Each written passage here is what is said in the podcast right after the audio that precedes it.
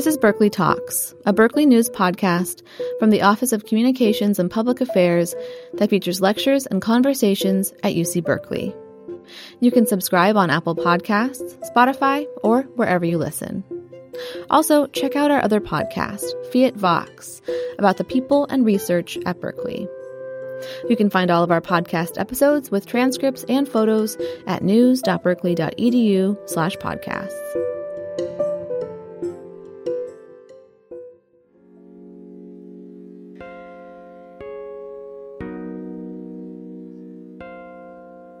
From the Townsend Center for the Humanities at UC Berkeley.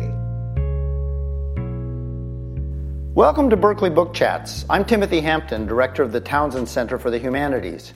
Berkeley Book Chats showcase a Berkeley faculty member engaged in a public conversation about a recently completed work. This popular series highlights the richness of Berkeley's academic community. Today's conversation features Joyce Carol Oates of the English Department discussing her book Hazards of Time Travel. She is joined by Robert Hass, also of the English Department.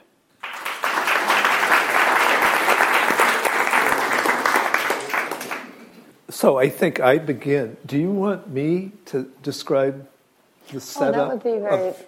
Yes, that'd be interesting. Or would you like to? No, that'd be. I'd like to hear what you have to say. Anything Bob has has to say is just. So the book is a. I guess the genre would be dystopian novel. Uh, it's in roughly three parts, maybe one fourth, two fourths, one fourth. In the first fourth, the setup, a young woman, 17 years, a young woman, 17 years old, living in an authoritarian society, um, in which, if you get in trouble for any, almost anything, you get vaporized. Um, uh, the main thing that they seem worried about people doing is thinking. Um, and um, this 17 year old is her class valedictorian, though everyone has warned her not to stand out in any way. And before she's able to give her valedictory address, she's arrested and uh, given the highest punishment short of vaporizing, which is to be exiled. And she's exiled uh, at the end of part one to uh, someplace that resembles remarkably Madison, Wisconsin, and the University of Wisconsin in 1959. She's 17 years old, a freshman, um, entering, uh, living with five roommates who are all seem to be farm kids from Wisconsin, amazingly healthy, people, and they have all kinds of extraordinary gadgets, such as she's never seen except in museums. Like one of her roommates has a typewriter. so that begins the start of an experience of that might be partly be any kid, any 17 year old girl traumatized by beginning the freshman year at a, at a university, doubled by the fact that she's totally paranoid about whether or not she's being spied on and by whom and brings from her previous experience the idea that you really should not stand out, but she can't stand not being interested in her classes, which raises difficulties for her. The middle of the book is um, partly a love story and partly an adventure story about her falling in love with an assistant professor named Ira Wolfman, who is a teacher of Skinnerian psychology, uh, and uh, who and he is the protege of a quite famous um, Skinnerian uh, behaviorist. Uh, that becomes part of the story, and uh, uh, it becomes a love story. And then there's a third part, and I'm not going to tell you. Thank you, that's wonderful. I just wanted to mention a little. It wouldn't be Madison, Wisconsin, but it would be a more provincial branch of the university. Uh, uh, basically, a rural, a rural uh, university.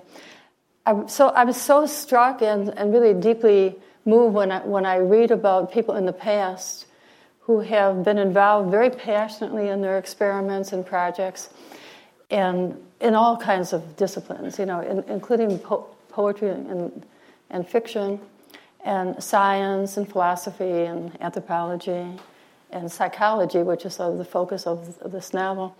And they're working passionately on their, with their, their experimentations, and they're all wrong. These people are going the wrong way. They're in a dead end. They're, they're pursuing the idea of that there's a steady state universe, that, or they're pursuing the Skinnerian vision of human nature, which would be overthrown basically in 10 years, by 10 years later by Noam Chomsky. So being exiled intellectually is to be partly to be put back in this, this zone where no matter how hard you're working, you have the wrong idea, you have the wrong concept. You're working on the, your experiment is brilliantly orchestrated, but it's the wrong idea. And you'll find out eventually, unless you die before then, that, you're, that you've failed and yet, I've always been so interested that people work just as hard at failing as some people do at success, or maybe even, even more. Doesn't that sort of interest you, Bob? Just in yes,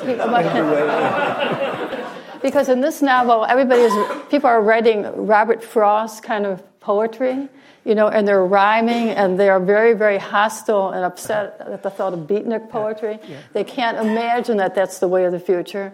They're just passionately with these blinders on them. Yeah, I appreciated that. There's a very well known poet in this book who everyone reveres. He has a great reputation, and she makes it clear that his work is mediocre and going to be totally forgotten, which is. Uh, Except he's a star of his, he's a star of his campus.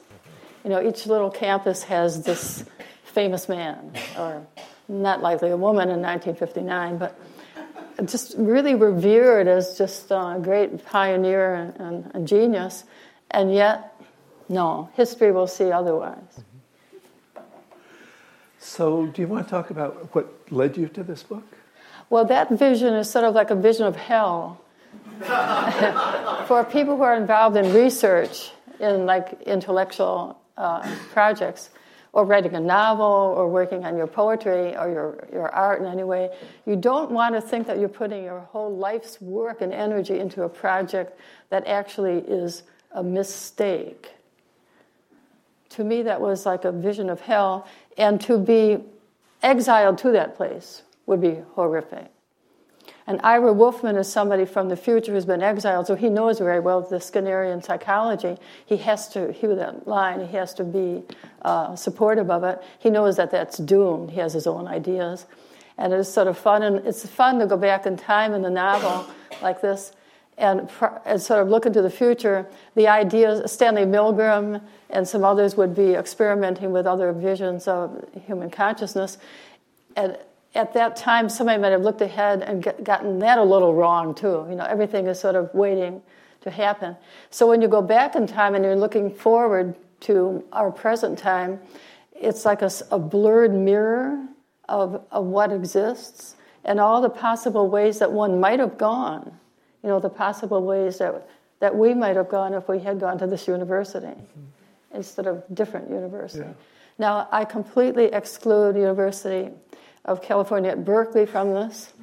This is, this is like the great, pl- the, one of the great places in, in contrast to these provincial hellish places. Though there's some resemblance. um, so that's the, that's the setup of, of and it's, it's intellectually incredibly interesting and interesting in a bunch of other ways. The young woman has a microchip implanted in her head before she's teletransported, which makes it impossible for her to remember her parents. And, uh, but almost she can, as if through frosted glass, sometimes if she works very hard to do it. That part of the book is really, it's not about that, it's about aching loneliness. Yes, yes and being unable to, to re- vividly recall why you're lonely. Mm-hmm. Yeah. Well, I have another novel, The Man Without a Shadow, which is almost like a companion piece. That's very much about an amnesiac, based upon the most famous amnesiac in the history of neuroscience. who's called H.M. So I wrote that novel a few years ago, and both novels deal with memory and uh, uh, neurological deficits and how our personalities are altered, and how if we're living with people who have these deficits, we have to know how to, to speak to them and identify with them. It's, it struck me they were almost opposite characters. The guy in the other book has uh, no memory. He's like a goldfish in a bowl, endlessly finding new things. So but he has no short. He has no short-term memory. No short-term memory. Yeah, but he has a long-term memory. So, and he's very charming. So, in, in the, when the the that's another book in which, to me, the the the setup is interesting, but then the relationship turns out to be even more interesting. It's Woman f- falls in love with this guy who, every time he meets her, says, "Hi, what a pleasure. Who are you?"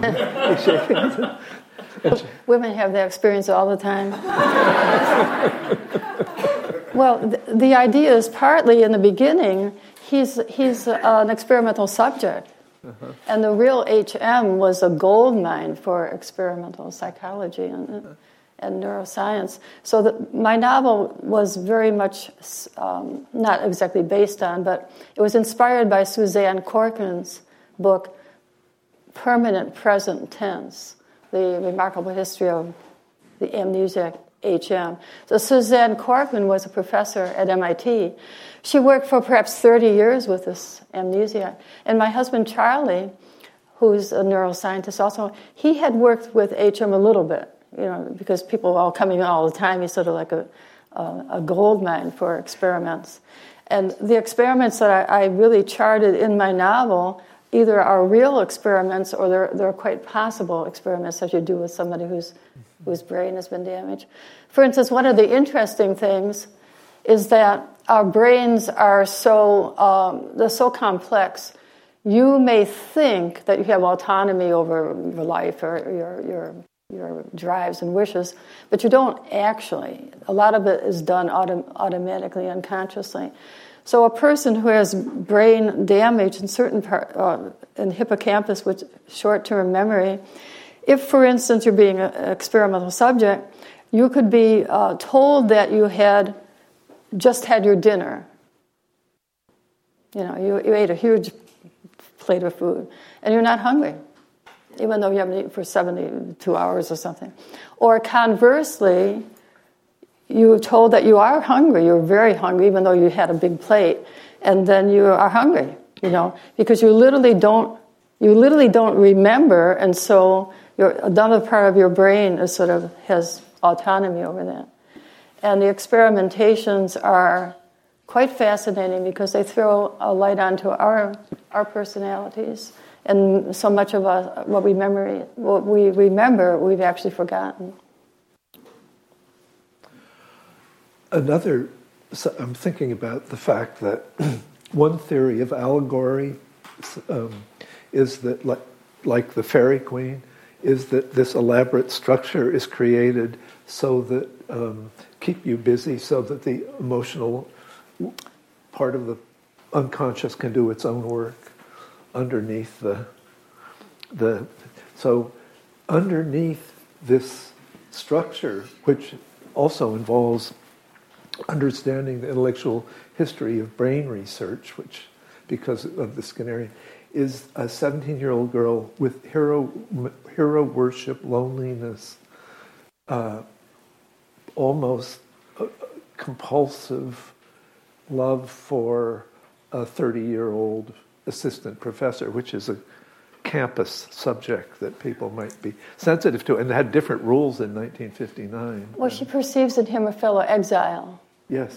And so she, he would be her only friend. Mm-hmm. And I love the name Ira Wolfman. To me, that was very romantic. There's sort of a Jewish uh, tone to it. And uh, so I thought I was making up that name, as I always think I'm doing. Then, uh, not long ago, I got an email from Ira Wolfman. Oh, he's writing to me from this zone, this, this other world. And he said, Hello, I read your novel, and I'm very flattered by the image of me. And he didn't sound in himself quite as interesting as my character. I, I didn't do extensive research, but I have noticed that people are already writing about Freud's Wolfman and your Wolfman, right? Oh yes, yes, it probably does have reference to, to Freud's famous yeah, patients. And it takes him into the woods Yes, at a certain point in the book, this Wolfman, and takes her. yes. Her vulnerability to him is quite scary to me. Is it? Is that inside you? Even though he seems like a perfectly benign person. Well, it might be interesting to explore that. I hadn't thought of it, Bob. Maybe there's a deep masochism that's, that, I, that I haven't acknowledged it. How I was reading earlier today, a very sobering thought, I think, for all of us, that public libraries subsidize literary and quality nonfiction titles with romance titles. Mm-hmm. So there are, there are large public libraries who, who would have to shut down the, the, their e-books. They couldn't bring out people like us, I guess one could say, so-called literary work because they would need uh, the romance titles. In other words, there's something deeply and powerfully and irrevocably irresistible about romance. You know, so sometimes it has a little masochistic tinge to it because it's it kind of defers to the patriarchy that there's an authoritarian or a superior being, and then somebody worships that being. And somehow, though we are all egalitarian, I think there is still a remnant of that. And you sort of see that politically, that you can have a, a thoroughly debased and, and valueless figure of some patriarchal semblance who are nonetheless get a lot of reverence, you know, even though there's nothing there. It's sort of like the, a literally empty symbol, but you wave that flag or that, that symbol, and many people would defer to it. I don't think it's the same thing in my novel, but that's an interesting aspect of human nature that we're hardwired. Mm-hmm. I think we feel that we're not. You know, we're skeptical.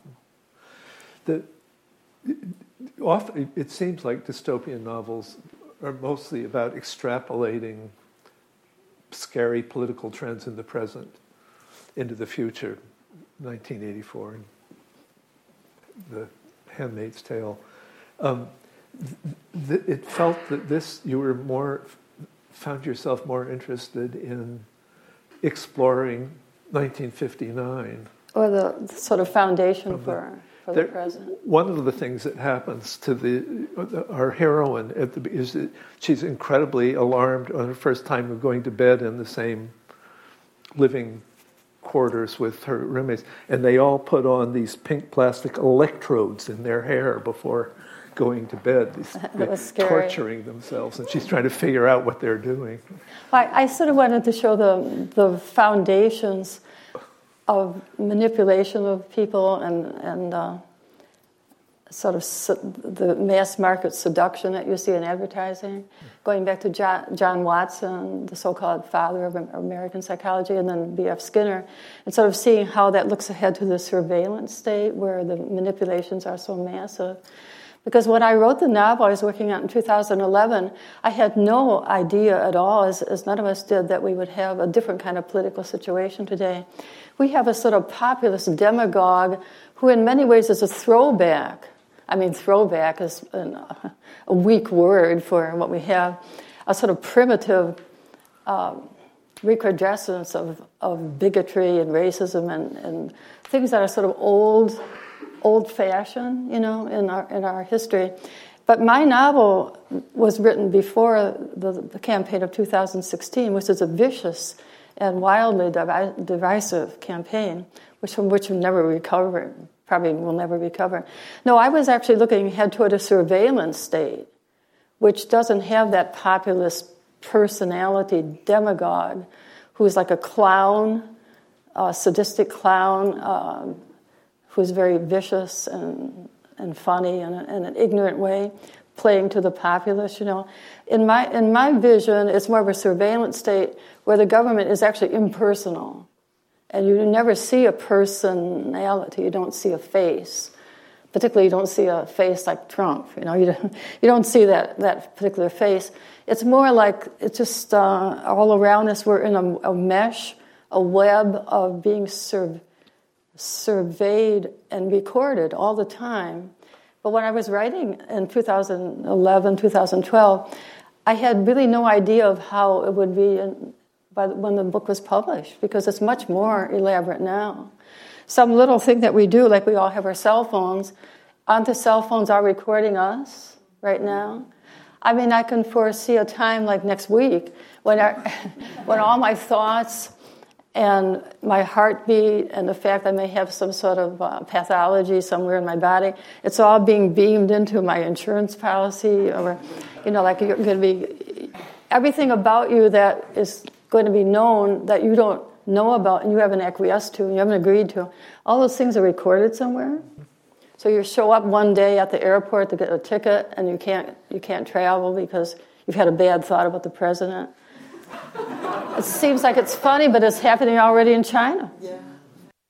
People, people's travel is going to be curtailed depending upon uh, the, like their, their social credit. And all this is done without anybody ever agreeing to it. You know, that you sort of wake up one day like Gregor Samsa, and you've turned into this, this symbol, this creature who has no autonomy anymore. So that's what I was looking, I was looking, examining that state rather than the state that we actually have. But there are things in common, and one of the things in common is a hatred and distrust of skepticism or free thought and, and any kind of scientific uh, endeavor, shutting down libraries, taking away budgets for national parks, taking away budgets for education, all those things that we see happening with the Trump administration, it fits very well in with this other kind of totalitarian state. Maybe the uh, audience would like to hear a little of what this sounds like. Oh, I'm sure that I'm sure that nobody really would. but I, will start off with a wonderful quote from B.F. Skinner from a book that's now sort of derided and seems very old-fashioned, but it's actually a classic. Skinner's Science and Human Behavior. A self is simply a device for representing a functionally unified system of responses. Again? A self is simply a device for representing a functionally unified system of responses.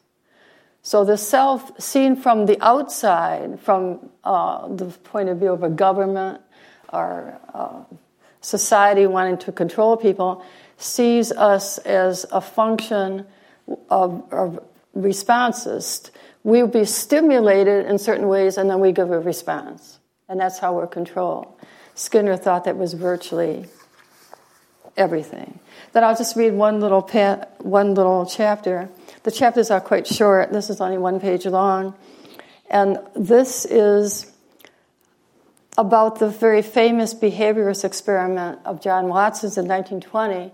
And anyone who's taken psychology has seen these films, and you can see them, the videos, you can just Google them. Fa- it was a famous behaviorist experiment of 1920 conducted by John Watson.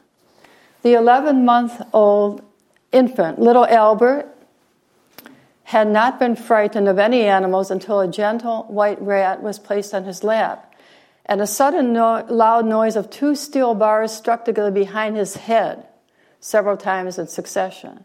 So when you see the video, it's horrific, and yet it was very exciting science.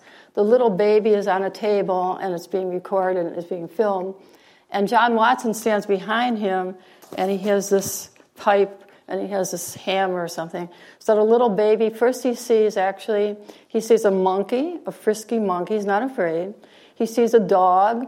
He's not afraid. He, you know, he wants to pet the dog. He sees um, a person in a Santa Claus mask who's John Watson, actually, instead of their. Uh, they even burn a newspaper in front of him, and his big eyes, he sees the burning newspaper, but he's not afraid. He's just kind of curious.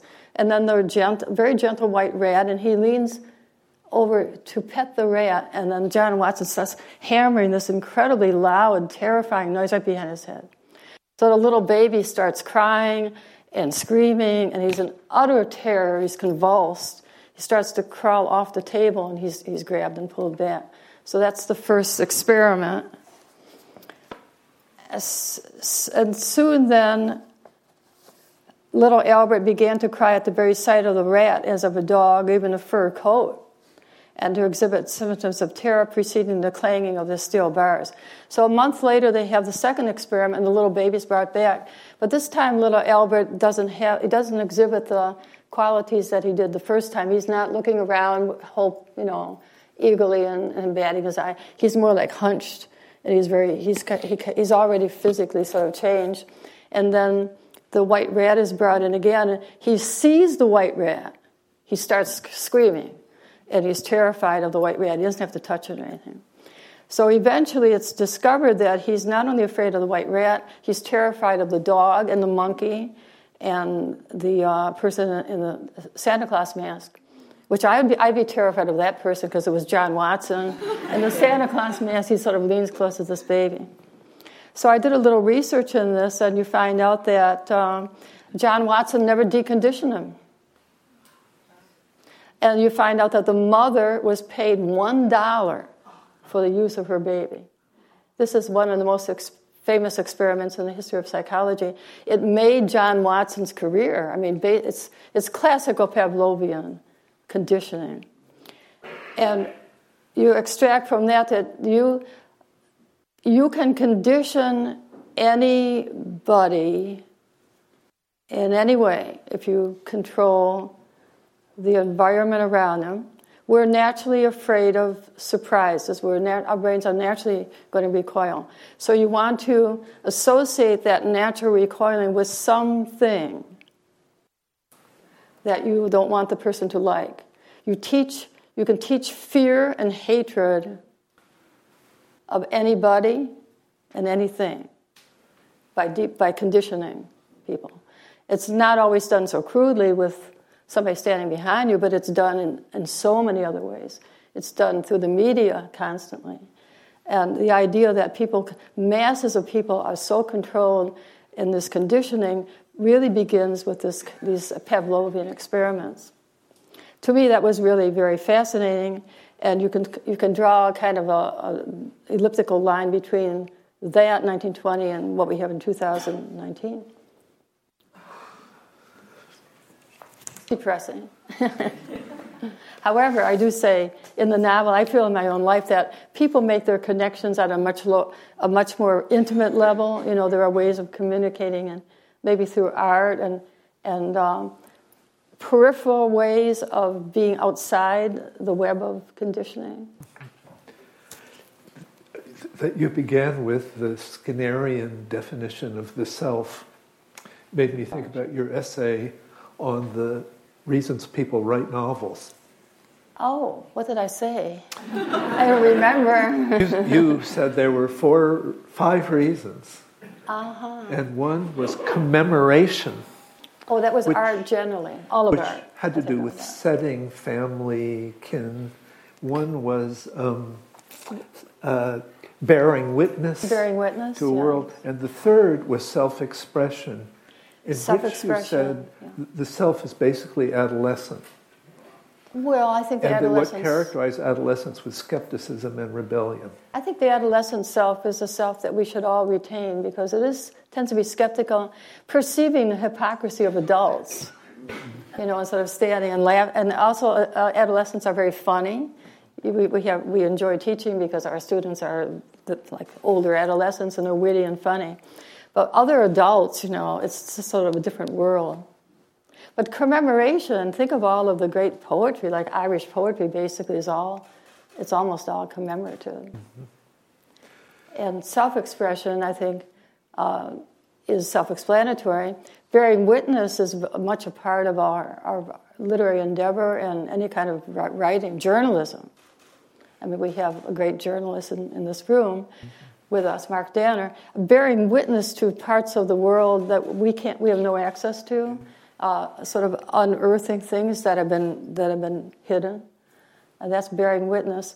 But I think the writer and the j- journalist and the poet and the artist sort of goes outside that, that mesh of conditionings and by asking the right questions and not, not being easily co opted. And sometimes I think we make a choice not to be co opted, but to to go outside that mesh. So it interested me that I, I don't know how what the seed of this book was, but the, the narrator was 17 years old, and that it's about conditioning and rebellion. She's uh, initially exiled in the first place because of skepticism. Asking questions. Yeah. In a kind So- of naive way.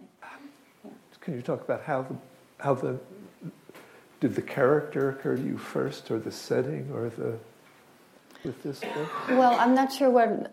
I think writers don't always know why they write about certain things, but I, I'm very interested in the sort of philosophical principle what is the identity? And I think in, in adolescence, particularly late adolescence, we start asking questions, and we're no longer necessarily in the family or in the tribe, but suddenly asking questions like, where did, where did time begin? Where did the universe begin? You know, sort of looking past the heads of your parents and grandparents to, to some other uh, transcendental place and asking questions that the family can't answer. And so I think 17 years is, of age is sort of a good time for that. I also wanted a very simple, plain prose style. You know, George Orwell talks about the ideal English prose style is like a window, and you look through the window pane to the world outside, and it's represented to you clearly and truthfully. In, in contrast to, well, I, I think you're teaching Nabokov. It's the opposite because Nabokov is all about the uh, it's all about the window pane and the curlicues and the frost marks and the beauty of, of the language that actually may obscure the reality behind. So it's two different views of art. One is that it presents a world unvarnished and direct, and the other is that it is it's the can the canvas is itself. This is the beauty. There's nothing beyond it. It's actually the beauty in itself. And I think those two aesthetic positions are each very interesting. What do you think? Well, we're t- teaching, Mark Danner and I are teaching this course in V.S. Naipaul and Nabokov, and it's exactly on that issue that Naipaul is trying to represent these colonial societies, or first of all, his own internet, accurately find a language for it. And Nabokov, Nabokov's form of accuracy is actually being insanely specific, so that you're seeing things In a very microscopic way. Right. I mean, you see, But in distorted. which we just read, there's a two-page description of how he takes a coat off. Oh, and then there's the type, the uh, Right. The, uh, Part sh- pencil sharpener. pencil sharpener. yeah, long. Which is not unlike the pencil sharpener bit is not unlike what you do in this book with the Arcana of Yeah, 1959, right? But do you think Naipaul is actually presenting the world objectively? No, He's just doing it. He's doing it seemingly. but he has a desire to see through. He despises ideologies, except his own, of course. And, and uh, Well, I admire both writers very, very much, and I think Nabokov is so complex, and it almost helps to understand where he comes from. This the sense of the aristocracy, where then they have fifty servants for a family, like you know, serfs or what freed serfs, and he's completely assimilated that sense of the superiority of of himself and his wife. Mm-hmm. And it sort of goes unexamined in Nabokov. He never steps outside himself. But his homophobia, for instance, his derision of people different from himself, mm-hmm. is focusing on physical mm-hmm. features uh, that are not beautiful to him. We find, many of us find that very offensive, you know, that he, he holds up for almost idolizing and fetishizing a certain kind of beauty, uh-huh. which is his own, and then he's der- he derides and he mocks almost everything else in the world. To me, that, that would be an interesting stumbling block to approaching Nabokov in a university course. Mm-hmm. yes, it's interesting. Does anybody bring that? Does anybody bring that up? Uh, yes, we, we've been talking about Not to mention Lolita. talking about just that.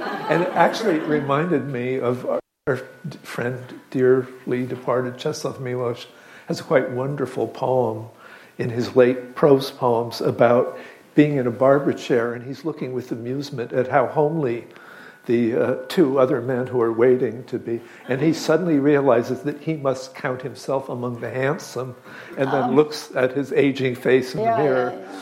Uh, but it is that entitled sense of your own beauty that Your then leads own, you yes. to describe grotesquely everyone else's. Uh, It's so anti features. It is so anti-democratic and anti-feminist, and you know, it, it's just it's interesting though. I mean, he's a he's a very great writer. And deeply flattering to the reader who identifies. Yeah, with I mean, he he sort of he, it's like he nudges you. We was just saying the very first paragraph of Pnin. He describes Pnin in a way that's mocking and, and, and kind of ludicrous. You know, he's got short legs or his, his head is wrong. So he's sort of saying, You and I are laughing at that person. And it's the uh, kind of aesthetics of cruelty. But his idea of beauty, I think, is very limited because a face can be beautiful that is a very ravaged and strange and even distorted face. Like Francis Bacon's portraits are actually very beautiful. So Nabokov has this very limited sensibility, I think. And so I happen to be watching this amazing series, this Israeli series called Fauda, F A U D A. Has anyone seen that? Nobody's seen that? Am I the only one in the room? Yeah, Yeah. Grill, you're seeing it. What do you think of that? Um, it's riveting. It's absolutely riveting. But the faces, aren't the faces fantastic? Well, he's like Michael Chiklis in The Shield. Uh, Yeah. Another Yeah, yeah, yeah, yeah. overweight, Yeah, guy yeah. who is so magnetic it, you can't leave the room. He's impassive, but I'm thinking of all the other faces. We're talking about Israeli undercover intelligence, men and one woman. Yeah, but, but my point actually is that the faces are so astonishing to watch.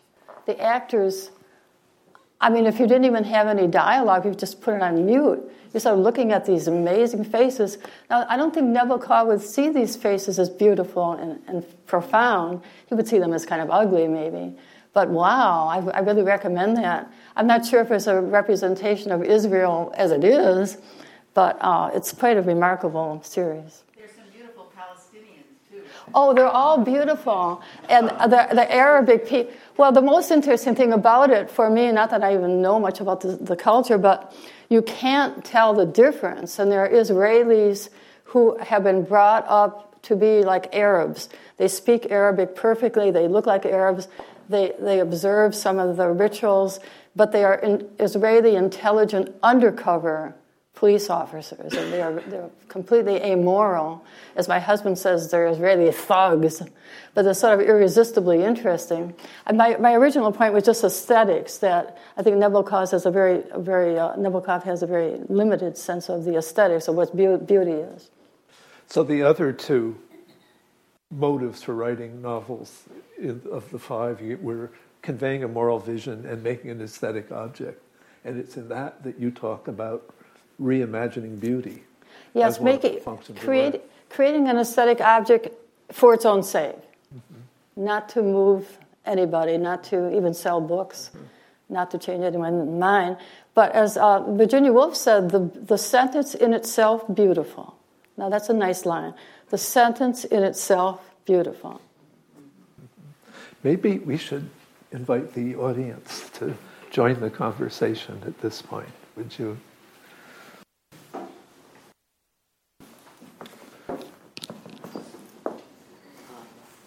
Martin. Um, I want you said earlier about the protagonist that um, perhaps there was a dimension of uh, masochism. Masochism. and um, if you think of the year 1959, before the second wave of feminism, and not much memory of the first wave, really, um, or, or at least whatever had been accomplished had been accomplished. Um, couldn't you say that the protagonist um, had a deep identification uh, with the uh, professor uh, because she admired him and wanted to be like him in many ways, and so it was a big part of her to identify him with him was to make her, enlarge her view of herself. Oh, definitely. I think that um, I, I agree. That's absolutely true. The um, identification, the admiration, the wish to have a mentor who's intellectual, who's fair-minded, who's creative, and so forth. That's really that was really the portrait. I think I was just being a little fun, funny talking about masochism, but the motive of the writer is often masochistic because writing is very hard.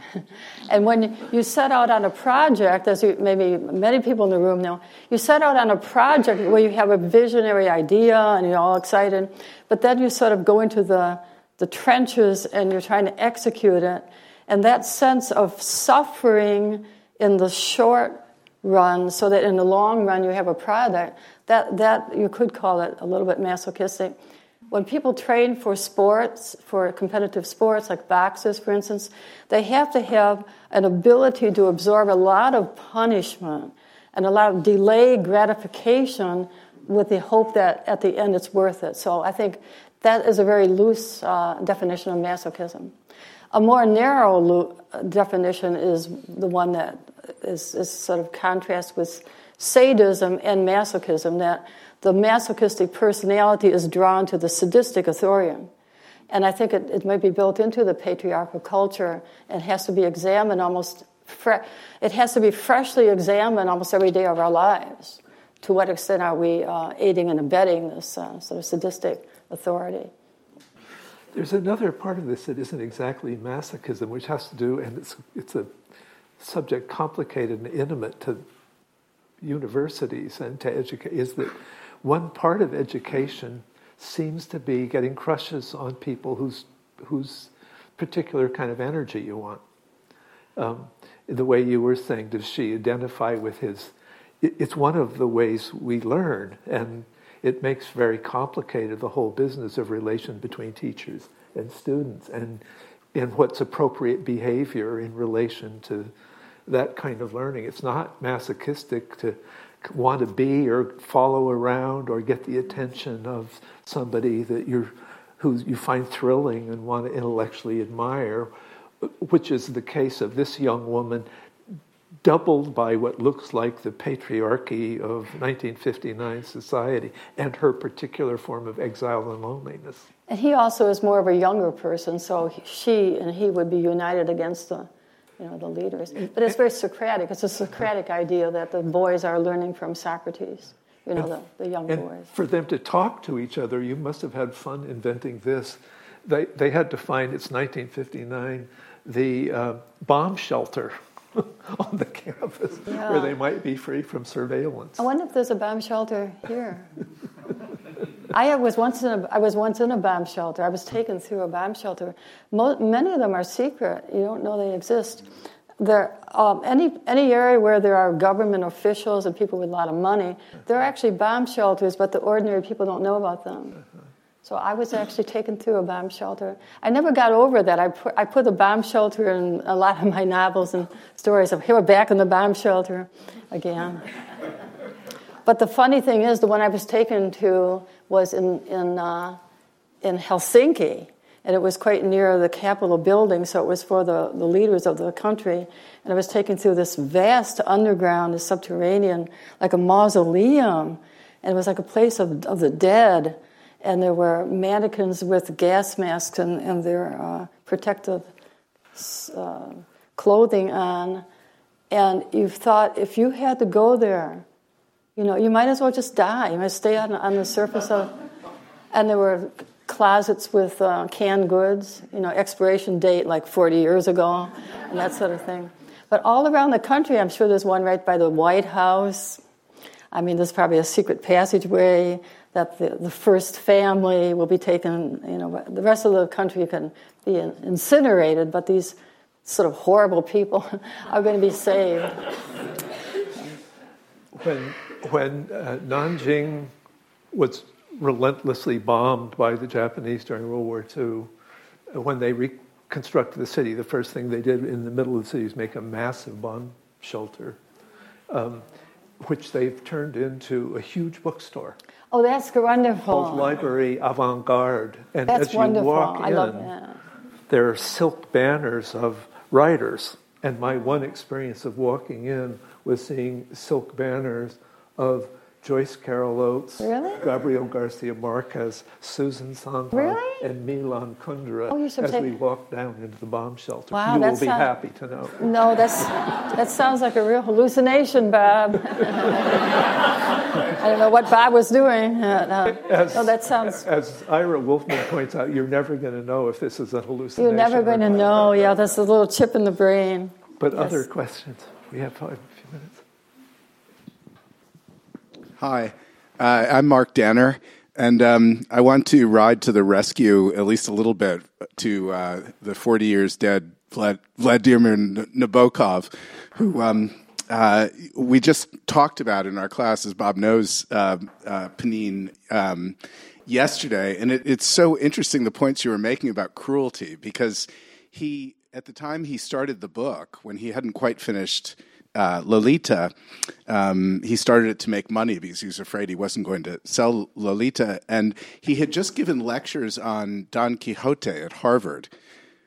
and, and he was upset, he was outraged at Don Quixote, as you know, if, if you've read these lectures, they've been published, um, at the cruelty of Don Quixote. And the fact that uh, throughout the book, the reader is encouraged to laugh at the Yeah. brutality that's visited on him and visited on Sancho. So cruelty was very much in his mind, and a lot of people have speculated that Pnin is, you know, pain essentially. That that the word is meant to evoke yeah. pain, and. Uh, if you look at the, he, he does describe him in the first page. Just the first paragraph. Yeah, is sort of with an ideally bald and in this ridiculous way with very small legs. He's not unlike the cockroach, actually, of- of Gregor Samsa. Um, but uh, by the end of the novel, he's rather uh, redeemed, and the, the whole idea, you know, the, there's a chapter in the middle in which he goes to a country house, which is all Russians, of course, who are having this country house in New England, and he suddenly becomes this suave, uh, absolutely non uh, strange. Uh, character. So a lot of it's kind of a reflection, I think, on cruelty and how we judge people uh, from the outside. I, I, on the other hand, um, Nabokov himself was very handsome and was thought of as very handsome when he was young. And I was thinking when you were talking about the non-democratic, the idea of uh, th- his idea of beauty as non-democratic and or anti-democratic. And I was remembering my six-year-old when she was about the age of little Albert uh, it was very obvious that she was fascinated by beauty. If there, she had one babysitter in particular who had long blonde hair, big blue eyes, classically Scandinavianly beautiful, if you can say it that way. And Gracie was completely fascinated and taken with her and stared at her. And uh, I was struck at the time in thinking that is there a kind of model of beauty that is in some way uh, inherent. And I thought, as you said that, that his idea of beauty is, is anti democratic. I just wrote in my notebook, beauty is anti democratic. Well, beau- And- beauty is um, it's, it's sort of hardwired. We, we uh, have when we're when we're just born, we have neurons that are attach themselves to faces, and probably the face, you know, this also the long blonde hair would, would be fascinating. But when you get beyond that, you know, we get to be in, and sort of expand your sense of beauty, so there can be a, a face that's conventionally ugly could be very interesting. Oh, no question. But I think Pnin is unique in, in Nabokov's work. I think it's the, it's the most tender of his novels, basically.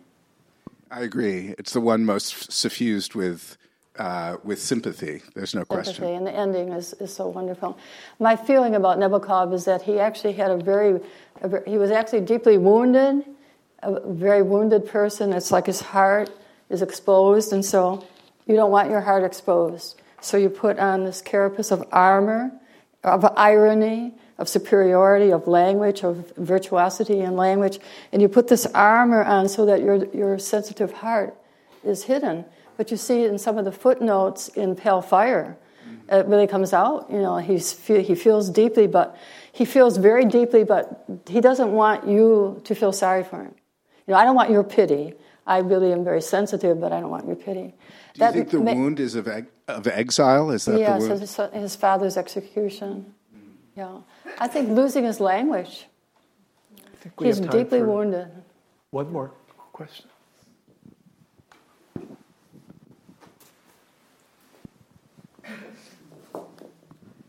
You started off talking about uh, hell, of hell, and about this nature of imprisonment, um, and it paralleled uh, your discussion about the brain and not being able to think for yourself. And you mentioned also about our current digital age where a lot of things are kind of pushed on us. Uh, and you've also written about boxing, which, uh, of course, uh, a lot of boxers go through a lot of trauma, uh, brain trauma. I'm just wondering about this nature of how to break away and become creative and individual. And what do you do to kind of inject artistic uh, energy into your life? Well, you could take the, the question in a very broad philosophical sense. Are, are, we, are we determined by our genetic inheritance and our environment, or are we, do we have some measure of free will? So I think the more education, the more reading you do, the more you travel, you meet people, we, we come from a position of being determined and easily manipulated because we're easily brainwashed, we're easily addicted. The species is easily addicted to all sorts of things. And so, to break free of that hypnosis, so to speak, you become educated. So, the idea of a civilization of education, you expand yourself through reading, through books, through professors, through taking courses, traveling, learning other languages. And as you rise up in your consciousness, you, you ever more freedom of will, ever more, ever more freedom of choice, so that your, your choices become much more uh, expansive.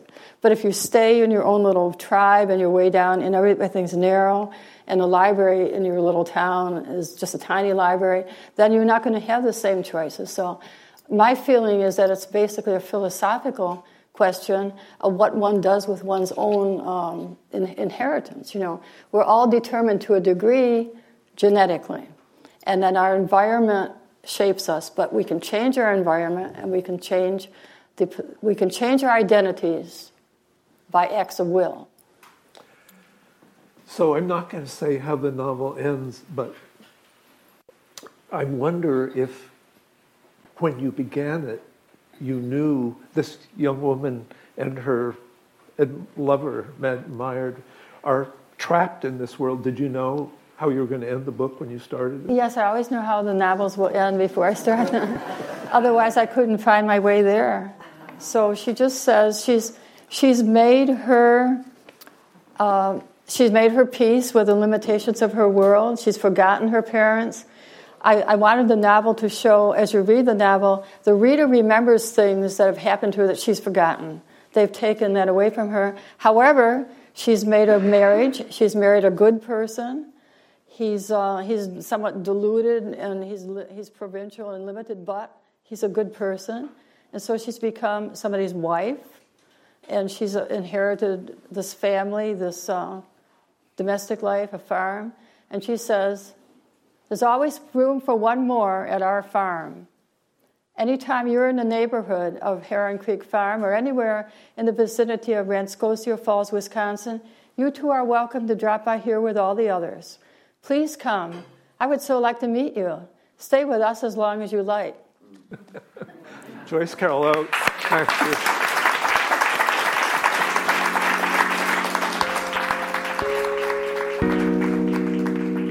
We hope you enjoyed this Berkeley Book Chat, and we encourage you to join us in person or via podcast for future programs in this series.